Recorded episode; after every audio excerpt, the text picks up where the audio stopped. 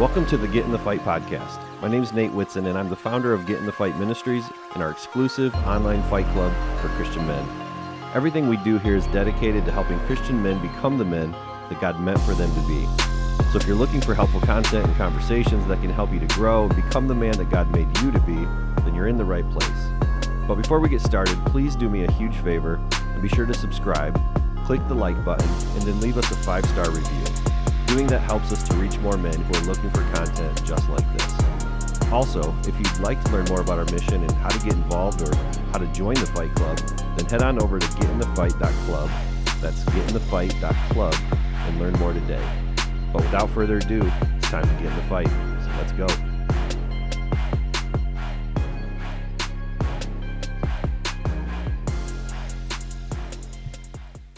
A man must have a battle to fight a great mission to his life that involves and yet transcends even home and family. He must have a cause to which he is devoted even unto death, for this is written into the fabric of his being. Listen carefully now. You do. That is why God created you, to be his intimate ally, to join him in the great battle. You have a specific place in the line, a mission that God made for you. That is why it is so essential to hear from God about your true name, because in that name is the mission of your life. That there is an excerpt from a book called Wild at Heart that we've been working our way through here in the Get in the Fight podcast. And I keep thinking that maybe I will just be done going through the book and we'll just move on to another topic or idea. But John Eldredge has written a masterpiece that just deserves the amount of time that we're putting into it. At least I hope that for those of you that are listening, you're feeling the passion for this as I go through today's conversation, as I reread what John has laid out for us here. I think it is critical to the mission of reaching Christian men, which is why we're here in this ministry at Get in the Fight. This conversation today, of course, I thought this in, in podcast episode 13 in the previous one, and I probably thought it in 12 and 11 that every one of these seems so critical but I'm telling you, today is just so critical. So I, I might be biased. I'm the one sharing this with you, so of course I think it's important. But that is my hope is that we come with something important to say to you today. If you are a Christian man who is on the sidelines of life a little bit, if you are a man who feels that deep tugging in your heart for something more and you haven't been able to quite figure it out, I want you to lean in and listen to this. I think there are things that God wants to speak to you in this today. But I want to go back to this quote here. A man must have a battle to fight, a great mission to his life that transcends even home and family. That pauses me here to say, like, what kind of mission and battle could that be? I mean, when you think about home and family, what bigger mission and cause is there in a man's life? Well, there aren't many. There shouldn't be many. And in fact, there's probably just one, and it is the mission for the kingdom of God. Tony Evans does an amazing job at just really pointing us to this fact that everything is about the kingdom of God, that we are to be kingdom men and kingdom women. And again, in this ministry, we're really focusing on what it means to be a kingdom man and to be focused on this mission that John Eldredge is speaking about here in his book, Wild at Heart. He has to have a cause to which he's devoted to, even unto death. This is what's really amazing. When I hear this, when I hear this appeal to be a man and to know that God has called me into a mission that is bigger than even family, that's bigger than me, that's big enough that I might die for such a thing. But there's a piece of me that just kind of wells up and is inspired by that. I love this conversation. I love this idea that God has made me for a battle and for a fight that matters.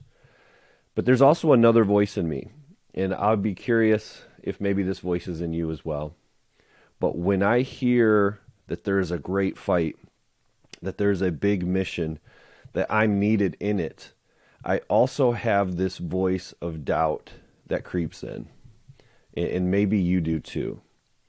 What strikes me really profoundly as I think about this mission, I think about this warrior mentality, this heart of Christ that we have as men and I think about how big this is, how daunting this is, I can easily and quickly move to that voice of doubt.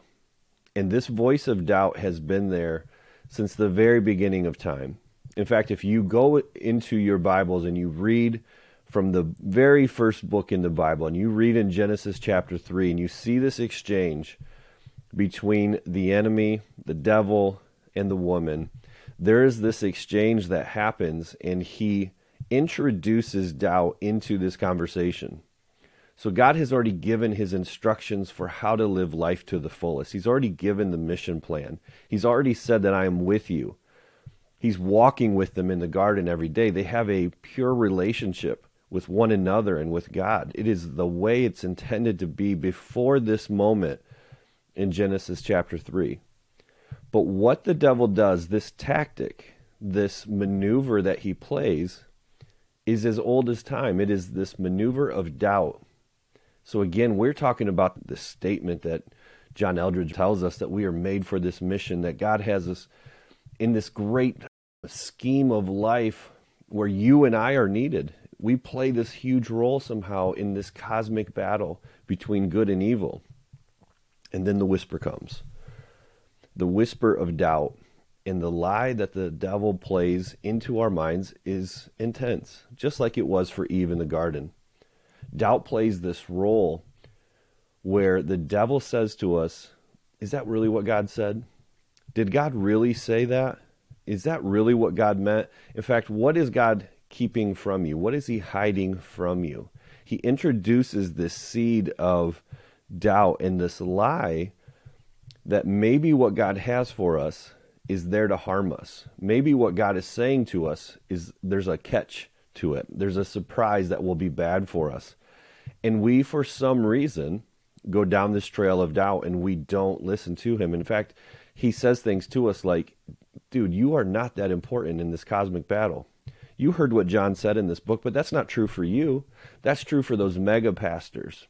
That's true for those great men that are out there, but you're just this average dude from a small town in Michigan. Who do you think you are? He gets into our head like that. He says, you know, what you do doesn't really matter. I mean, let's be honest. Nate Whitson, who is he? He's nobody. So what you do, Nate, doesn't really matter. And, and all of a sudden, I start to like downplay this rising up this you know i listen to what john says and my chest swells with pride and i think yeah i want to be like that. And then all of a sudden i get deflated by this doubt. The devil says things to us like you don't have what it takes. You never have and you never will. He points to our past and he says look at all the things that you've done. Look at all the ways that you've cheated on god. Look at all the ways that you've hurt people Look at all the ways that you've just been an idiot. Like, how is God going to use a guy like you in this grand scheme of things? This mission isn't for you. And so he places all of that past garbage, he, those lies and those, those doubts, they come at us hard. And all of a sudden, we shrink back from what's possible in this great mission going back to the book here, I want to read this section here because this is so critical that we get to a place where we understand how to combat and, and how to fight back against the doubt that the devil introduces. Listen to what John says here, going back to the book. I'd love to be William Wallace, leading the charge with the big sword in my hand, sighed a friend one day. But I feel like I'm actually the guy in the back, there in the fourth row, maybe with a hoe. That's a lie of the enemy, John says, that your place is really insignificant, that you aren't really armed for it anyway. In your life, you are William Wallace. Who else could be? There's no other man who can replace you in your life, no other man who can replace you in the arena you've been called to. If you leave your place in the line, it will remain empty. No one else can be who you are meant to be. You are the hero in your story, not a bit player, not an extra, but the main man.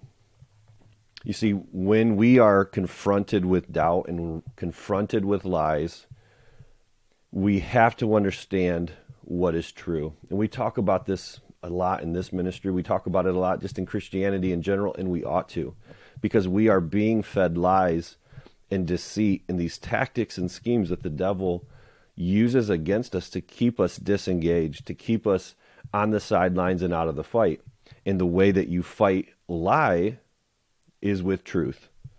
And so, what is the truth in this? What's interesting is John says, You're not a bit player, you're not an extra, you're the main man. And I think for some of us, we can hear that and incorrectly hear that. What we're we're trying to do is trump Jesus' role, and that's not even it. What we're saying is that in light of who God has made you, Jesus is the Savior, Jesus is the focus, Jesus is the one, right? We're not Him. We are simply following in His footsteps. But I think the more accurate way to understand this is that in light of who God is, in light of who Jesus is in your life, in light of all that He's equipped you for and given you, and the way He has placed you in these strategic roles, you then have to play the role of the man in those areas. That's what I think He's trying to say here. You are the hero in the story. You're not Jesus, but you're meant to play the role that God has given you in certain areas. So let's look at those.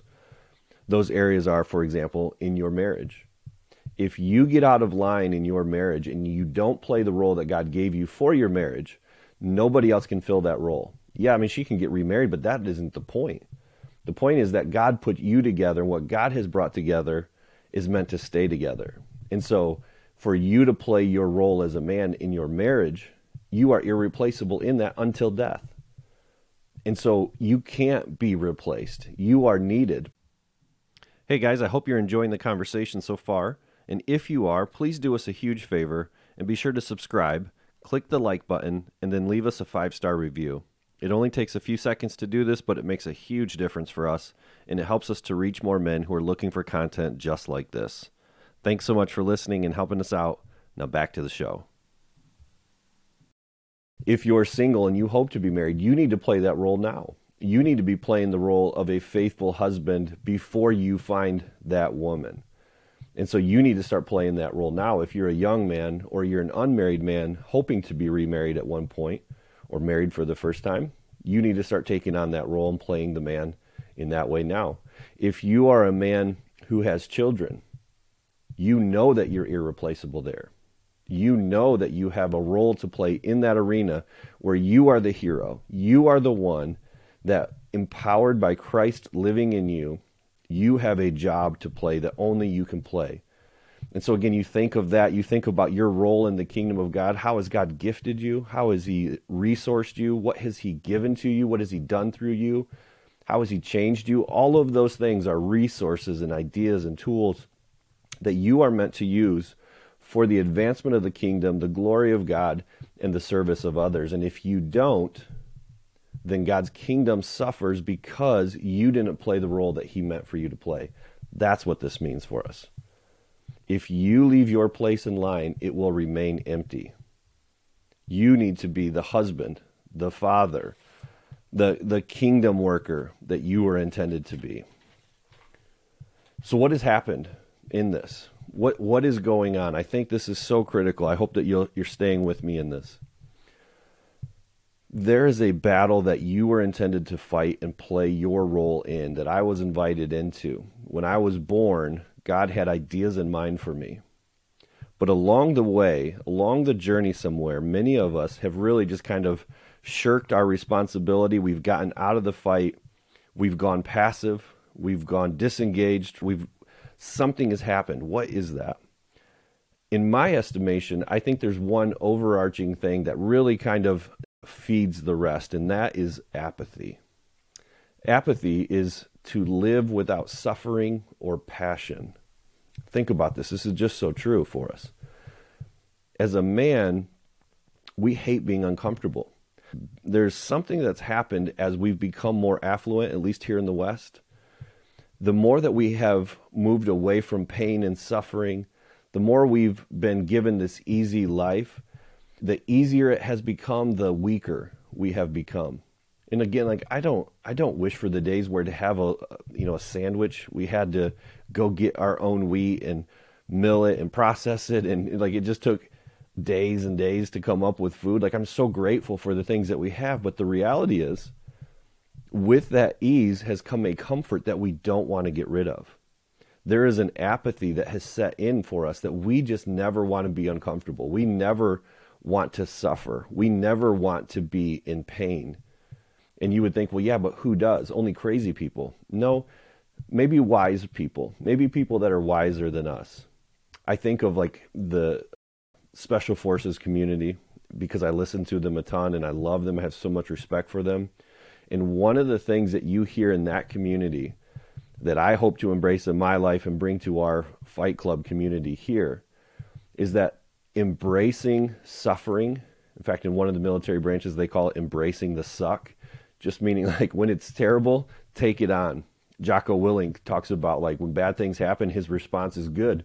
That'll just make me tougher. That'll make me stronger. That'll make me better. In the elite special forces units in particular, this is a mindset that these men take on where they say suffering brings a bonded closeness to each other and to your mission that when you are able to suffer you actually live better. That there's something about going through hard things that makes life better not worse. The majority of us don't think that that's true.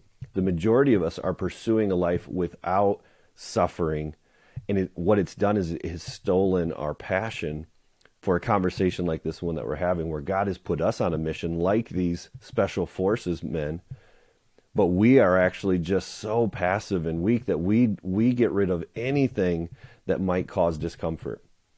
We take the easy way out. Going back to the book uh, and thinking of this, John says this Ever since that fateful day when Adam gave away the essence of his strength, meaning, by the way, pause there for a second in the garden, the, the sin of Adam was that he was shoulder to shoulder, elbow to elbow with his wife, and he didn't do his job. That is the sin of Adam. Adam watched his wife be tempted by the serpent and do nothing about it. He didn't intervene. He was passive and weak. He allowed it to happen. He didn't play the head, he didn't play the role of man. And so he watched his wife go through this mess without doing his job. And so this is what he's saying here when Adam gave away the essence of his strength. So going back to the book, he says, ever since that happened, men have struggled with a part of themselves that is ready at the drop of a hat to do the same. We don't want to speak up unless we know it will go well. We don't want to move unless we're guaranteed success.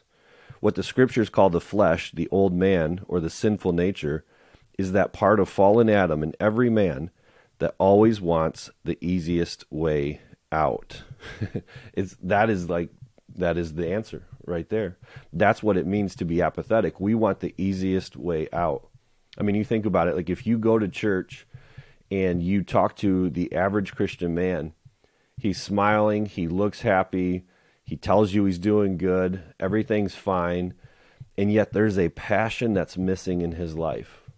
He's overly busy, He's overly distracted and he's bored and disengaged in his life. He may not diagnose it that way, but it is the absolute reality. In fact, when you talk to pastors and church staff, this is what you hear all the time. We can't get men engaged. Why? Because they're just, quote unquote, so busy. Well, that busyness isn't really the issue, it's a part of it, but it comes from, it stems from this thing that John's talking about, this flesh in us that wants the easiest way out. We never want to suffer. We never want to do the hard things. And it's breaking us down.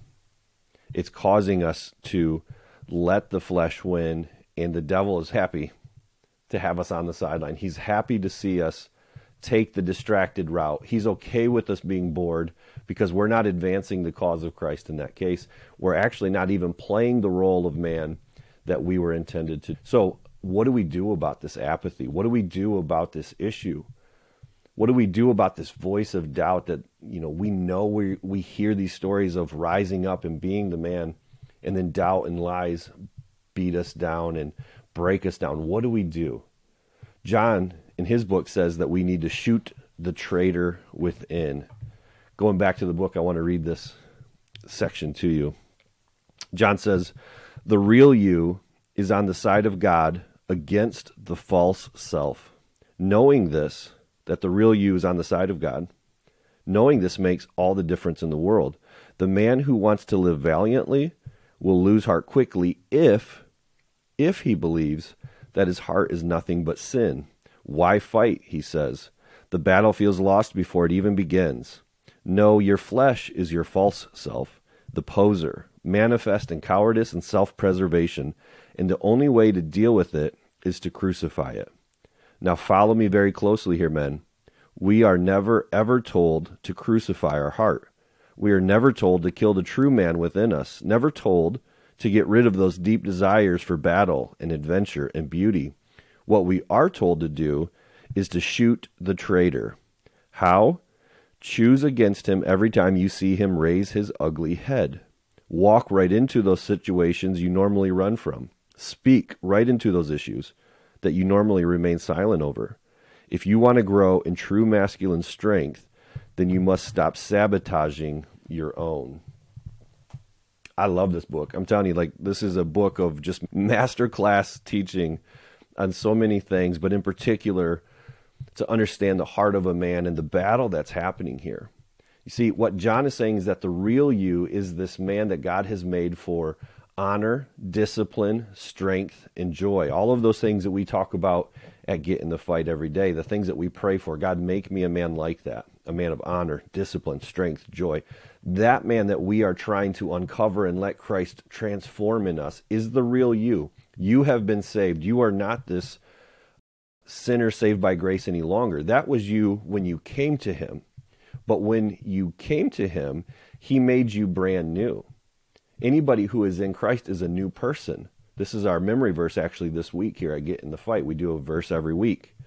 2 Corinthians 5:17 If you've come to Christ, you are no longer the old sinner saved by grace. You are now a man who has been transformed and changed and gifted the spirit of God within you to make you strong. This is way different than the way that we talk about it. Many times we say in Christian circles that I'm just a, you know, I'm just a poor sinner saved by grace and we just like beat ourselves down as if we're this weakling that we really aren't. And it keeps us weak because we're not saying it the correct way. There's parts of that that are true. But what we're saying is that the essence of who I am is this weakling who doesn't have any power to change. And that's not true. That is a lie. What John is saying is that that's the traitor. That's the liar whose voice still comes out. That's the flesh in you. That's what the Bible describes as that flesh. And John says you have to crucify that guy. He's already dead, but you're carrying him around and acting like he's this, you know, a part of you still that's alive and well. And he's not. He's dead. He's been crucified. And you need to continue to put that dead man away. This is what I think is so great there's some really practical things in this that I think can help us as men. If you want to engage in this fight, if you want to be a part of this battle for your soul and for the kingdom of Christ, there's some practical things that I think we can do. The way that you shoot the traitor within you that keeps you disengaged or overly busy is to learn to, number one, say no to more things. What are the things in your life that are keeping you so busy that you can't be involved in the things of God. If it's sleep, then you need to say no to the alarm clock.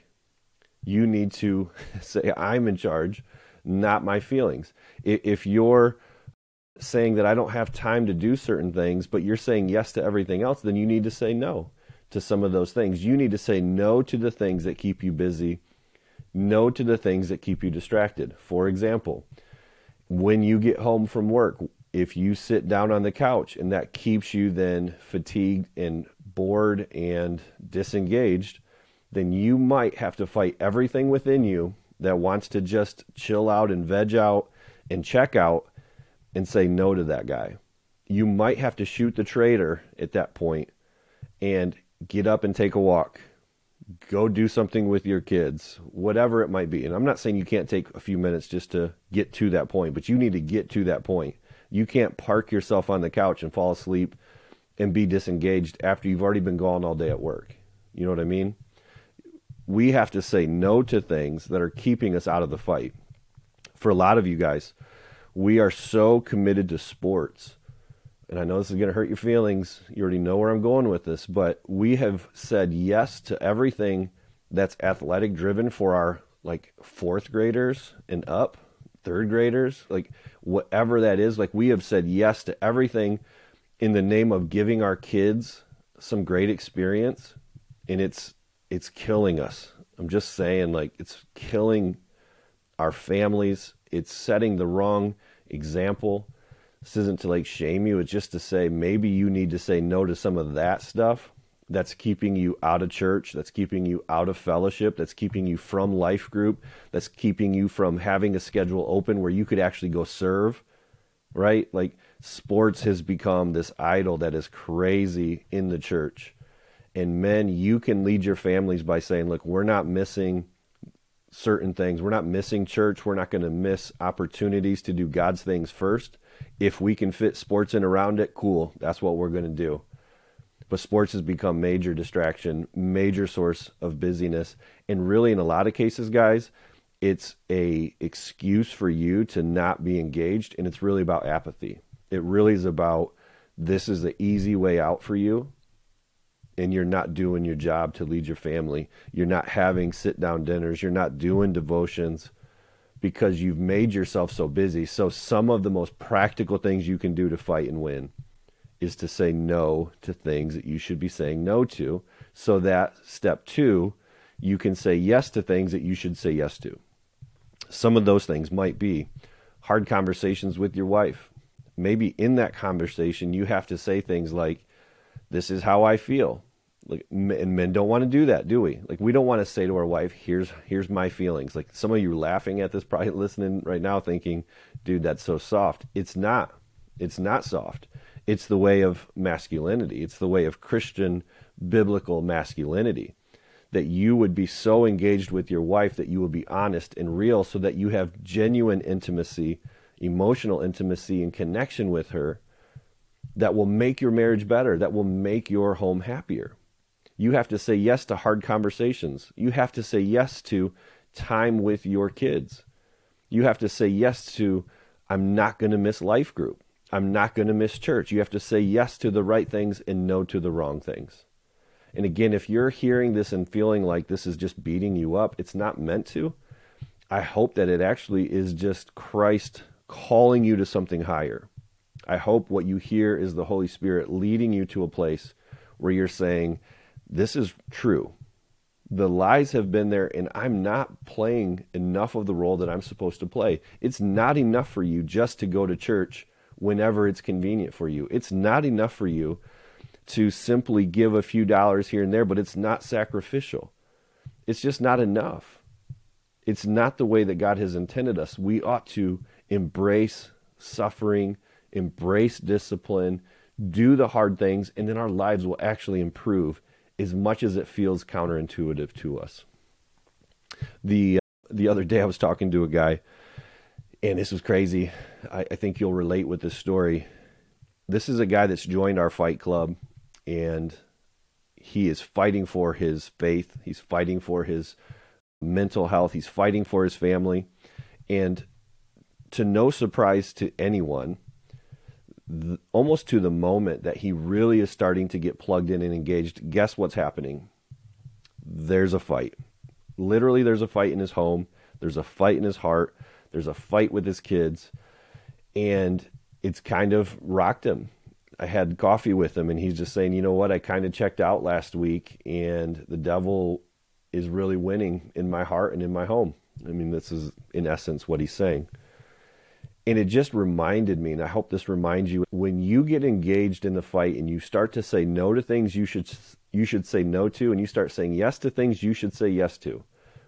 When you do that, you better expect to fight back. You better expect difficulty, because if not, you'll be surprised when it comes. I'm telling you, don't be surprised. I'm telling you, it's going to happen. Just like this buddy of mine, he was just feeling like everything's imploding. Work hours were down, spouse conflict was high, dealing with teenage kids was very high, very stressful, very discouraging. I mean, it was like shot after shot, body blow after body blow.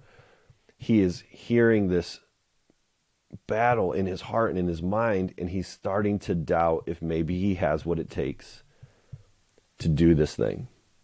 And that is what the enemy does. That is where the lie comes in And that sabotage that he does is so critical because if we don't see it for what it is, we just start to back up, we isolate. And in fact, what this guy told me is just, he said, You know what, Nate? You know what I did? I just basically checked out. I just checked out. I stayed away. I didn't come out of my room. I locked myself in physically and even emotionally and all of that. And that's what the devil does. And that's what I want you to hear. This is where we isolate and we find ourselves in massive trouble because rather than expecting the fight to come, we get surprised by it. And then it makes it go, you know what, this apathy is heavy. I don't want to suffer like this. I don't want it to be painful like this. I don't want to have to keep doing these hard things. And then we back away slowly and we just never get back in. We have to see what's happening. We have to have enough spiritual insight to know that when you start to fight, that you are going to war. And it will not be easy, but it will be worth it. And it is something that we have to embrace and take on. So here's how we win. Here's how we find strength as we kind of wrap up this conversation today. There's three things we need to do pray, worship, and find community. These are three critical things in every Christian man's life. The first one, we find strength in prayer because when we pray and fight in Jesus' name, we can win. And we realize that it isn't about anything that we bring to the table. So when we pray, we are acknowledging that, God, we can't do this. I can't change this situation at work. I can't change my daughter's heart. I can't change, you know, the way that this conflict is working in my marriage, but you can. And would you do this? God, would you meet me in this difficult season? Would you help provide? Would you give me peace? All of these things. So as we pray, we are recognizing that power comes in Jesus' name. It has nothing to do with strength in ourselves. And prayer realigns us with that relationship with the one who can make that change. So we find strength in prayer and we have to go to it every single day. The second thing we need to do every day is worship. And I don't mean just singing songs, although that's a huge, important piece of the puzzle for, for many of us. And I think maybe for all of us at certain times. We need to worship, though. Worship is when we rightly acknowledge and put our perspective where it needs to be. We acknowledge that God is up high and we are not, that God is able and we are not, that God is strong and we are not. We are connecting prayer and worship, and they are interconnected for sure and sometimes by the way this is where music actually is so powerful in our lives is that music helps us to see this elevated connection of what is true what is reality and so we need to have a perspective change and worship helps us to do that and acknowledge again who God is and who we are in light of him and how much we need him how desperate we are to rest in him and then the third thing beyond prayer and worship is community you cannot become the man that God meant for you to be outside of community. There are no lone rangers out there. And when you look at men who are fighting and winning and doing battle God's way and making an impact in the kingdom in great ways, and I don't even just mean like famous people, I just mean like godly men in your local churches and community. When you see these guys, there are probably some common things in their life that you should embrace. I bet they pray and I bet they worship well and I bet that they're connected. You can't do this on your own. You can't fight and win and become the man that God meant for you to be outside of community. You will find strength when you pray, when you worship, and when you find community, just like the Fight Club that we are a part of here in this ministry. Last thing here that I want to point out, I want to look at Revelation chapter 12, verse 17. And this is what it says. Then the dragon was enraged at the woman and went off to make war against the rest of her offspring, those who obey God's commandments and hold to the testimony of Jesus. Why is there a war that is so brutal? Why is this war taking out so many Christian men? It's because the dragon, who in this case was the devil in this imagery here, was enraged at the woman in talking about again as, as this picture of Jesus being born into the world. He was enraged at the coming of the Messiah, Jesus coming into our world. He was enraged at this battle against him. And so, what was he going to do? Since he couldn't defeat Jesus, He went to war against the offspring, those who obey God's commandments and hold to the testimony of Jesus. This is no battle line that is soft or weak. This is all out war against God the King. The war has already been won, but the battles are raging, and we know this. Our future is secure in Christ. But in the short period of time that we have on this earth, in this particular experience that we're having here, the battle is intense because the dragon is at war against God's offspring, and that is us. And men, as leaders in our home and leaders in our communities, leaders in our churches, it is up to us to play the role that God has given to us. This is the thing that we ought to take away from today's conversation. No one else can play your role for you. If you get out of line, if you get away from what God has created you to do, it doesn't get filled in. You have been put here for a purpose.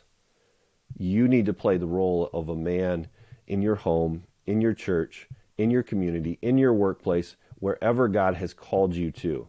You are irreplaceable in that way for whatever period of time God has given you, with the gifts and the talents and resources He's given you, He's done all of this for very specific reasons, and you are needed. I am needed.